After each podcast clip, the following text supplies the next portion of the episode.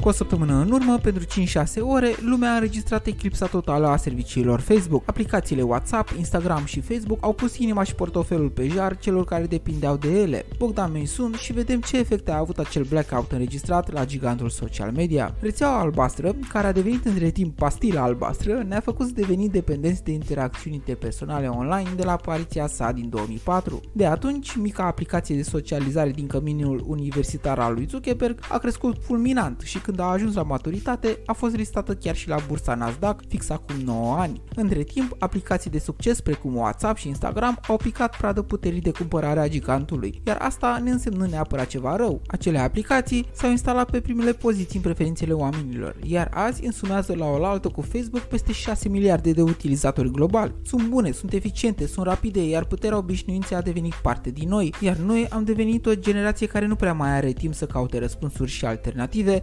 preferând confortul ușurinței de a folosi ceva, indiferent cu ce costuri vine. Și a funcționat până când nu am mai făcut-o. Nici acum o săptămână și nici acum 2 ani, când în 2019 aplicațiile au avut probleme de funcționare timp de 24 de ore și atunci apele au fost agitate. Dar imaginați-vă că peste 2019 au trecut 2 ani pandemici, iar oamenii vaccinați nu au fost singurii care au primit o doză booster, ci și mediul online, de care s-a depins în totalitate în perioadele valurilor de infectări. Situația aceasta a făcut multe afaceri să își mute intenția de la a promova și de a vinde fizic în magazin la a vinde produse și a se promova pe cele mai mari piețe online de desfacere, rețelele de socializare. Interacțiunea cu clienții fiind mult mai facilă, cel puțin pentru firmele mici folosind unelte precum WhatsApp, iar firmele mai mari și-au mutat panourile mari luminoase din centrele metropolelor printre postările noastre. Imaginați-vă firmele care pentru 5-6 ore au avut comunicațiile căzute și care nu au putut primi comenzi, nu le-a picat destul de bine și indiferent câte aplicații alternative ai avea la dispoziție, Facebook rămâne după Google prima opțiune în materie de căutare a informației despre un serviciu sau produs. Până și angajații Facebook au fost puși în situația de a recurge la programe alternative pentru a lucra în ziua aceea, iar asta pentru că orice gigant tech are propriile resurse și mod de lucru intern. Pierderea financiară suferită de Facebook nu cred că are vreo relevanță. După acele 5 ore dark mode ale rețelei,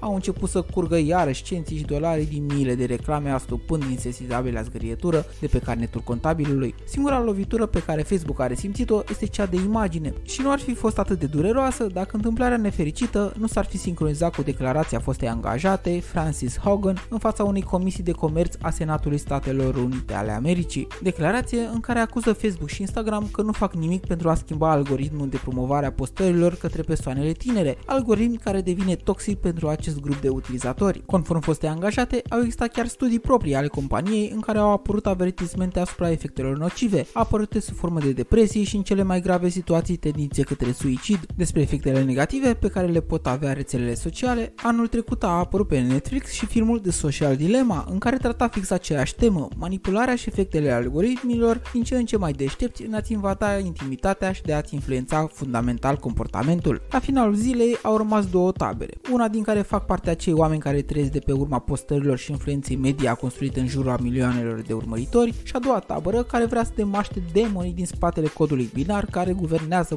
malefica inteligență artificială. Părerea mea e că mulți dintre noi doar ne-am plictisit cu telefonul în mână, nemai având la dispoziție postări noi ale prietenilor și ale conturilor favorite și că din păcate niște oameni muncitori care vindeau și ei ceva pe internet au pierdut câțiva lei buni. Că despre dilema socială este prisos să zic că totul ține de educația fiecăruia, iar tehnologia, că ne place sau nu, va trebui să o îmbrățișăm cu bune curele pentru că viitorul nu va da înapoi. Până data viitoare rămâneți conectați și vă zic pe curând!